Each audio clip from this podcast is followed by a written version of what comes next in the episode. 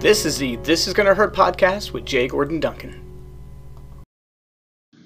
Hello, friends, and welcome to another episode of the This Is Gonna Hurt podcast with Jay Gordon Duncan. And if you're wondering why the J, the answer is I am not a bagpipe player. If that joke doesn't make any sense to you, I encourage you to check out episode zero, where I explain that joke, as well as the purpose of the This Is Gonna Hurt podcast, where we talk about faith, family, fitness, finances, and sometimes fun. Well, we are debuting late on a Monday. Forgive me. I try to have everything queued up, but we're uh, coming to you a little bit late today. And that is because we just got back from a 12 day cross country excursion. Now, I imagine that there are going to be several episodes about the cross country excursion. I think we learned a lot about ourselves. It was fantastic. We learned a lot about how to handle challenging things. You can't drive across country and back without having a few moments. Um, and uh, I, I want to just share some of the insights, but a few how to's. Now, one of the how to's today is I do want to talk about how do you maintain movement and exercise when you're taking a trip. Now, not everybody's taking a 12 day cross country trip. And on a side note, I think you really need three weeks. I really do. But uh, we'll go through logistics uh, soon.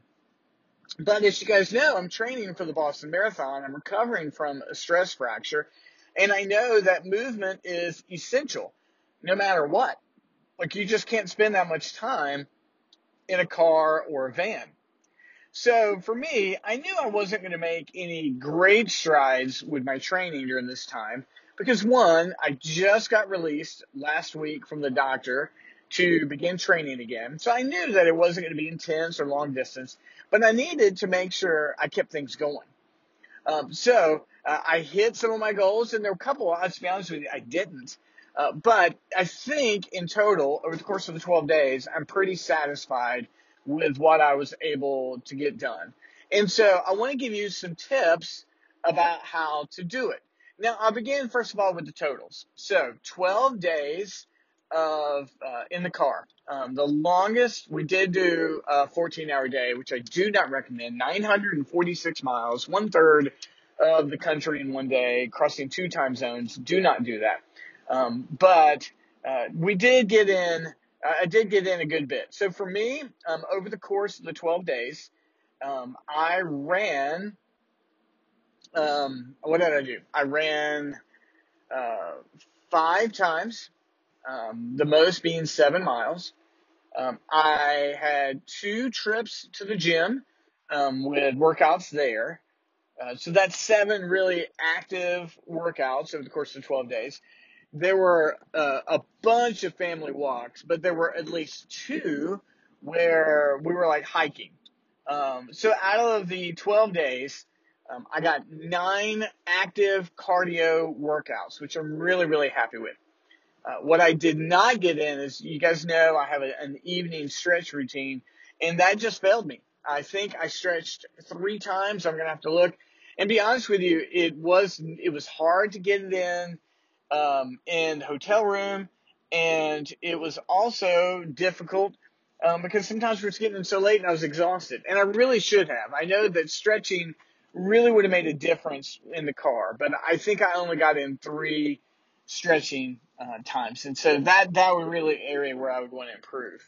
Uh, and then, you know, my girl Emma, every time she got out of a long stretch in the car, I'd see her doing lunges. And I was so proud of her. I didn't tell her to do that, but she knew that she needed um, to just maintain some flexibility. And that was for all of us. When you got up, and you took a bathroom break, it's really important to walk around and get some circulation flowing. So overall, I'm pretty happy with that. It's 12 days. Um, what was that?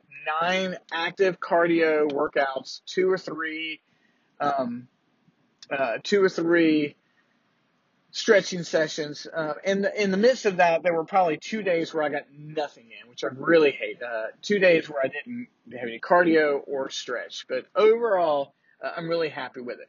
Now, how does that happen? Um, because we all know that you're tired. I mean, we're really tired. You're eating like a continental breakfast and you're grabbing coffee, way too much coffee, and going um, a little dehydrated because you're trying not to drink too much on the road and having to stop and go to the restroom all the time.